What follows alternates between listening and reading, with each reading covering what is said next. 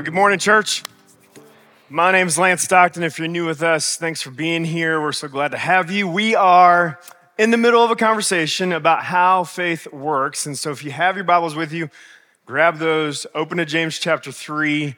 Um, we're going to start and end at the same place this morning. We're going to start asking for the Holy Spirit to help us, and we're going to end asking the Holy Spirit to help us. So let me pray for us.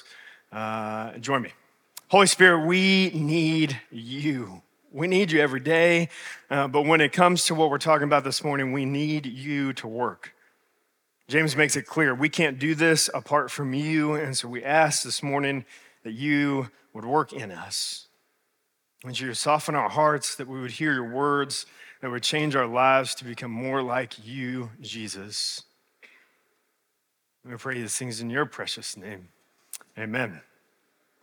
Uh, congratulations, Paul and Jen. I don't have any announcements this morning about uh, my wife and I, uh, so just throw that out there right now. We're good. We've got two. That's enough. Um, there it is, right?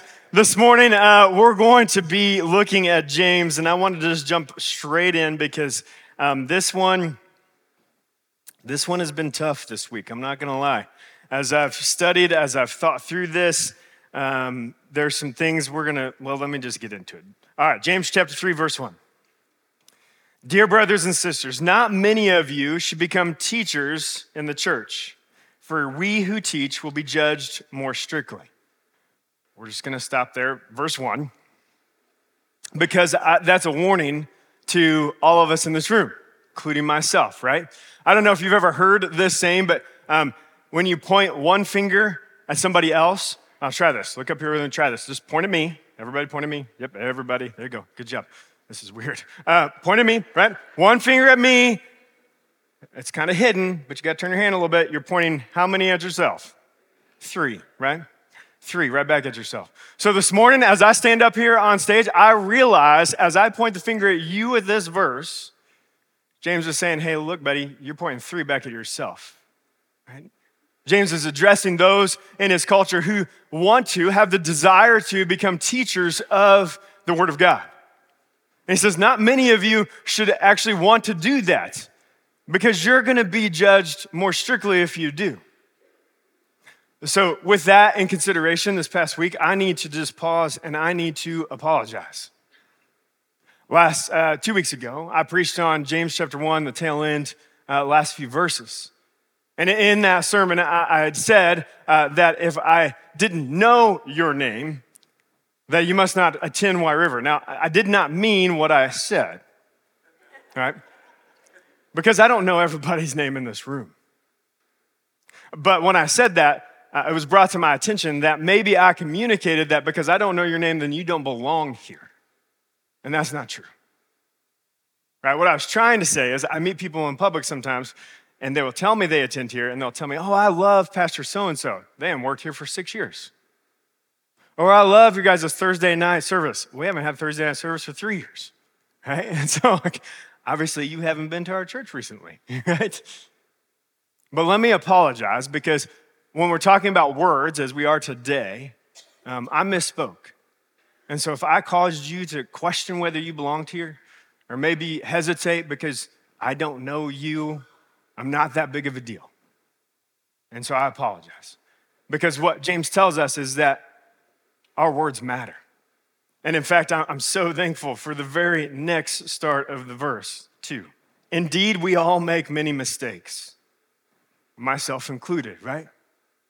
The pastor makes lots of mistakes, and uh, I, I need to own those when I do, and so I apologize this morning. Now he goes on to say this For if we could control our tongues, we'd be perfect and could also control ourselves in every other way. In every other way. James makes it this point if we could control our tongues. Now, he says if, why? Because it's not easy.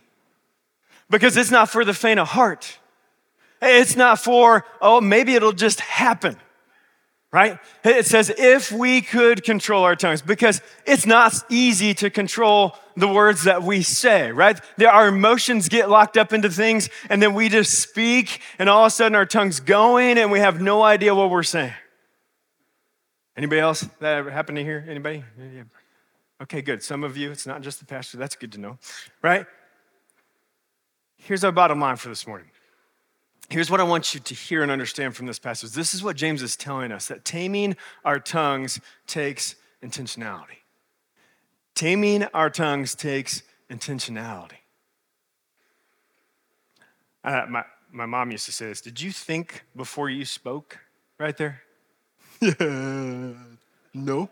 Right? Like, like I love that when your mom asks you questions that you like she already knows the answer to. You're like, Why'd you even ask that? You know I did. I'm like, no, I'm in trouble right now, right? Like, no, not at all.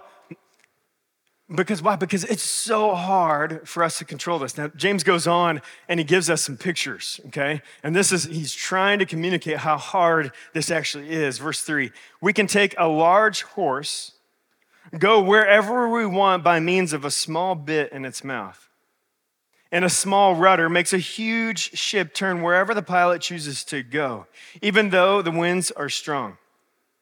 In the same way, the tongue is a small thing that makes grand speeches. Hmm. He, he says, listen, it's like, I don't know if you, wild horse, like I don't know, we're in Indiana, right? We don't, most of the horses we don't see are, are, wild, right? But you think about a wild horse, it's a beast, it's, it's something that you don't want to approach. We went on vacation a couple years ago and we were on this island, and it was weird because this island and, and off of, I think it's North or South Carolina, um, it, it, they have like wild horses that when uh, we settled in the United States, they, they used this island as kind of a, a base, and then when they moved over to the mainland, they just left everything there. There's like a castle there. It's awesome. But there's wild horses everywhere. They're just free. And, and, like, I don't know, I can't tell you how many signs are listed throughout the island. Please do not approach the horse, right? These are wild horse. They don't want the liability of you walking up being, oh, it's so cute, you know, like it just doing whatever horses do, right? Kicks you, runs you over, nips you, bites you, right? You're not allowed to approach them. They're beautiful horse, but they're uncontrollable unless Someone were, be, were to take a small bit and put it in their mouth, and all of a sudden you have complete control of the horse. I pull this way, we go this way. I pull that way, we go that way. I pull back, we stop. Something so small can control something so massive and so powerful. Think of a ship. Right? The rudder is probably the most pointless, other than what it actually does, right? You think about just what a rudder does. You know, like, what is that? That doesn't seem like a big deal, except for when the ship's moving and the pilot decides, yep, we're going to go this way. And all of a sudden, just that one little thing directs a massive ship. Notice what he says. I love the words he uses. A large horse by means of a small bit, a small rudder in a huge ship. In the same way, our small tongues, they make these grand speeches.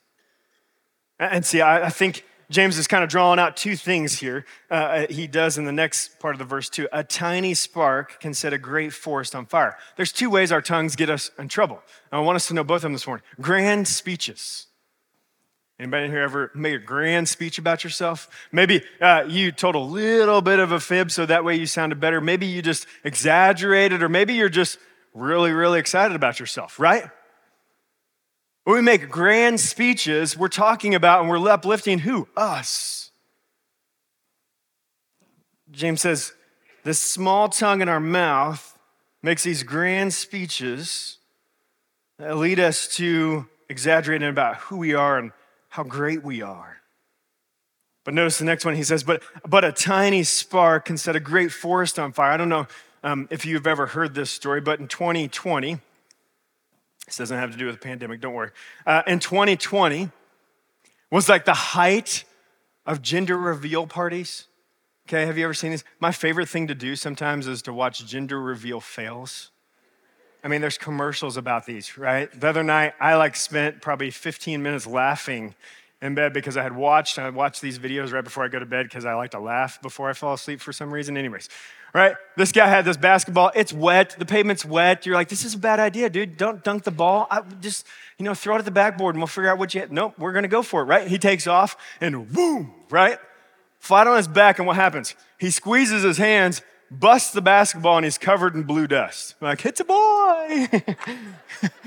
You know, dude's flat on his back, probably gonna be seeing the chiropractor tomorrow, and they're having a boy. Um, but, anyways, in 2020, there's this, as a side note, ADD, um, 2020, there's this couple in Southern California.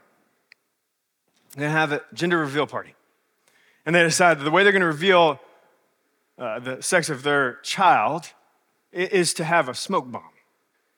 And so they light the smoke bomb and sit it down on the ground, um, and you know it burns down, and all of a sudden it starts to poof up smoke. And I don't even know whether they're having a boy or a girl. That doesn't matter at this point, right? But what they didn't anticipate happening was that small spark would set their lawn on fire, uh, set the forest behind their house on fire. It would go on to burn 23,000 acres of land, consume five homes, 15 buildings, and kill one firefighter a, a small spark can create massive forest fire. James says the same thing is true of your tongue. When you slander, it might be small to you, but it's massive to somebody else. When you gossip, it might not be a big deal to you, but it's a forest fire for somebody else. When you repeat something that you're not even sure is true and you've heard it from that person who heard it from that person, from that person, not a big deal to you. Small spark can create a massive forest fire. James says we have got to be intentional about controlling our tongues, about taming our tongues. I filled in for my son's fifth grade basketball team at Tuesday night at practice. And uh, when we got to the chalk talk, which is where we do the Devo in the middle of practice, um, we, we all gather our teams and we, we talk about Jesus for a few minutes. And uh, I didn't have the notes uh, because I, the coach forgot to give me those. So I'm like, you know what? I'm a pastor. This is what I do all the time. Let's just talk about what we're going to preach about this Sunday. We're going to give a little mini sermon to these fifth graders. And so I gave them the small spark, right? And I told them the story. And these kids, you know, they're fifth graders, so they're just like, that's awesome. Like, no, it's not. Somebody died, okay? Like, it's not awesome, all right? Like, but I said, what, what would be a small, tiny spark in your guys' world? Uh, fifth graders, fifth graders. Well, when I want to talk about somebody that I know it's not true, but I still tell other people that's not true because it makes me feel better. One of the boys said, fifth grade. Oh, well, when, when I, I know it's not true, but it sounds better when I retell a story and I add to it a little bit to make them sound even worse. These are fifth graders and they get that. So we ended with the same challenge we'll end with today, and I'll get there in a minute. But uh, it, was, it was amazing to me as 11 and 12 year old boys, they, they understood the power of their tongues and the thing is, I think you and I would say, yeah, I understand that. The question is, how well are you taming that? How intentional are you being about what does come out of your mouth? Because James says, James says in verse 6 Among all the parts of the body, the tongue is a flame of fire it is a whole world of wickedness, corrupting your entire body. It can set your whole life on fire, for it is set on fire by hell itself. Our tongues either free us or condemn us. Our, tongues uh, either start forest fires or keep them from starting. And you see, James understood what Jesus knew here, turn with me to Matthew chapter 12. Because Jesus got this. He understood this. Jesus taught about this. James would have probably have known this story, heard this story, heard Jesus maybe even teach about this. But in James chapter 12, uh, Jesus has just healed this demon possessed man, and, and the Pharisees, the church people, are looking at him like, you know, you're casting out evil and you must be evil. And Jesus is like, well, that doesn't make any sense. And he goes in, that's a whole other sermon for another day. But at the end of it, he talks to them about, hey, you know what? What you guys say actually is important too. And so uh, in 12, verse 33, he says, A tree is identified by its fruit. If a tree is good, its fruit will be good. If a tree is bad, its fruit will be bad. You brood of snakes, how could you evil men, how could evil men like you speak what is good and right? For whatever is in your heart determines what you say. A good produ- person produces good things from the treasury of good heart. And an evil person produces evil things from the treasury of an evil heart. And I tell you this you must give an account on Judgment Day for every idle word you speak. The words you say will either acquit you or condemn you. See, Jesus understood this. Like, it has to do with what we put in our hearts. Well, the words that we speak have to do with what we're storing inside here. From a good heart comes good things and good words. From an evil heart come evil things and evil words. And so you got to pay attention to what you're putting in your hearts. Now, you all know that I accepted Jesus as a freshman in high school, but before that, in my home growing up, um, cuss words were just kind of a regular thing. Not like in an abusive way. It just, when something bad happened, there was a cuss word that was used. And so for me, I just assumed those words. And, and honestly, by eighth grade, freshman year, I just thought that that actually I consciously thought that made me cooler if I could put more cuss words in a sentence than real words, right? And so I would try to do that, especially like on the basketball court when I got heated and mad and frustrated. And so they just come spewing out of me. And then I accepted Jesus. And I will never forget this. Like, I realized the first thing that changed about me when I accepted Jesus was my mouth. And I was like, how'd that work? You know, like, I, why did that change? I remember thinking that to myself. And I realized because it was, I don't realize, I didn't realize that then, right? I couldn't figure that out then. I didn't understand why it changed. But, but now when I look back on it, it's because I was being intentional. I was being intentional about what I read. I was spending time actually reading the Word of God. I was being intentional about what I heard. I went from listening to Tupac to wow worship, okay? Like I was putting good things in. I started being intentional about who I was hanging out with. The people I surrounded myself weren't using that kind of language. And then all of a sudden, what happened? Neither was I. So we have to pay attention to those who we surround ourselves with, what we listen to. We have to be intentional about what we're reading, what we're putting before ourselves. And even now, sometimes I like to listen to some of the music that I listened to then, and then when I start to, I'm tempted to do what? To, to use the same language. And the thing is, is that you're either being intentional to cause yourself freedom the words you say will either acquit you or condemn you. To bring you freedom, or you're being intentional and you just don't know it. To, to condemn yourself. Oh, that's not that big a deal in my life. I, I'm going to check out and figure out where to go lunch. I don't need this sermon. You're being intentional, choosing to not pay attention to what James is saying to us today. Let's go back to James. So we've got to be intentional about what we're storing in our hearts because what we store in our hearts comes out of our mouths. And I would even say, to put it in the language of this series, that if our faith works, then our words would be uplifting. If our faith really is working, then what you say should point to what you believe. Should be obvious. I've met people before in my life where I'm like, I just, I know after talking to them, they love Jesus. Or hearing them talk, I'm like, wow, like, you just know.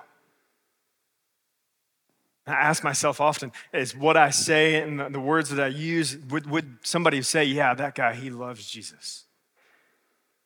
Or would they listen to me talk to my kids in my house and be like, yeah, nope, he doesn't love Jesus, right? Talk to my coworkers, talk to people who are just out and about in public. James continues. I wish he would have stopped, but he continues. Right? People can tame all kinds of animals, birds, reptiles, and fish, but no one can tame the tongue. It's a restless and evil, full of deadly poison. We can tame all kinds of animals, birds, reptiles, fish. No one can tame the tongue. Oh, well, James just said right there we can't do it, so just don't try. Eh. Wrong answer. What James is saying is, you can't do it by yourself. You think you can? Good luck. See how you do with that. James is telling us is not only do we have to be intentional about what goes in our hearts, we have to be intentional about asking the Holy Spirit for help. We have to be intentional about leaning into the Holy Spirit because He is the one who is doing what? Making you and I look more like Jesus. And so sometimes what that means is that we got to be intentional asking the Holy Spirit to help us not talk so greatly about ourselves or not talk so severely about others. The other times we have to rely on the Holy Spirit because we got to turn to Him and just say, hey, listen, I messed up today. I need you to forgive me and I need you to correct me. I need you to help me.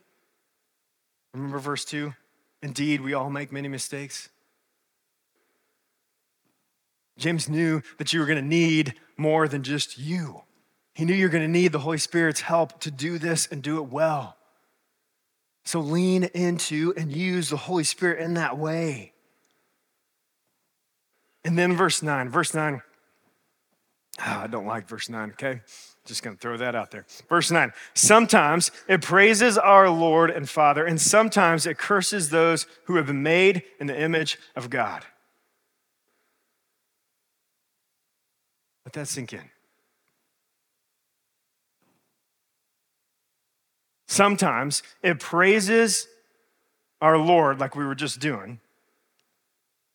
And sometimes it curses those who have been made in the image of God.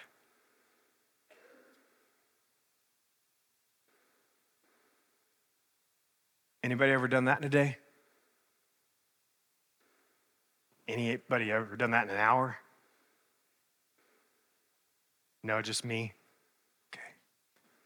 Come to church, we praise the Lord with our tongue, and we go to lunch and have the most incompetent, slowest waiter on the face of planet Earth. And we do what with our tongues? We get angry. We talk about how terrible of a waiter they are. God's own creation that we were just praising Him with. We're now talking bad about Him with. If that's not convicting, I don't know what is. If that doesn't make you think, gosh, I need the Holy Spirit, I don't know what else will. Because I read that line this week and thought, I, I prayed right before I walked up here. I'm not worthy to give this one.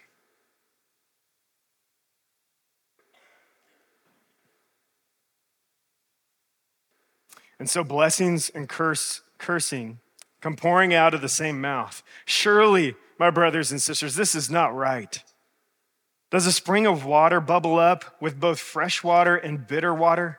Does a fig tree produce olives or a grapevine produce figs? No, and you can't draw fresh water from a salty spring. Listen, you and I praising God in this hour and in the next, cursing his creation is as nonsensical as a spring producing both fresh and salt water, as a grape tree producing apples. It does not make sense. And I'll say this because, and I feel like this is said a lot in Christian world and Christendom, but we wonder why people don't love Jesus. Because pastors like me walk out and use their tongue to spew evil. Because people in congregations like this come and praise God and then walk out and talk bad about their coworkers and their family and their friends. And people who don't know Jesus look at it and say, wow, they're real different.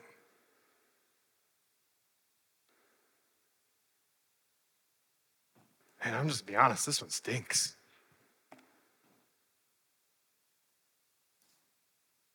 What does James say? We have got to be intentional about taming our tongue, and we've got to remember that we all make mistakes. That's for you, and that's for that waiter you're going to have today at lunch. That's to remember Jesus died on a cross for you and I, but he also died on a cross for that person who who knows what's going on in their world. I'll leave you with this. My, uh, my uh, some time ago, I can't tell you even when it was. We all remember it. Um, but my son Taylor and my daughter Emma, and I got permission from Taylor to tell this story, so please know that ahead of time. Um, it's about him. We jumped in the car, all three of us together, the two of them in the back seat. Now, my son is very well mannered, um, sweethearted. He's an empath, so he feels what everybody feels, and he is extremely sweet to two specific people in his world, and that is his mother and his sister. But on certain days, he cannot be, right? It doesn't happen very often. But on this particular day, we jumped in the car, and as we're pulling away from the house, he was after her. I mean, just being flat out mean. And finally, dad got to the breaking point, and I said, That's enough. To which, right back, as fast as I said that, he said, I know, dad. I know I'm being a jerk. I just don't know what to do about it.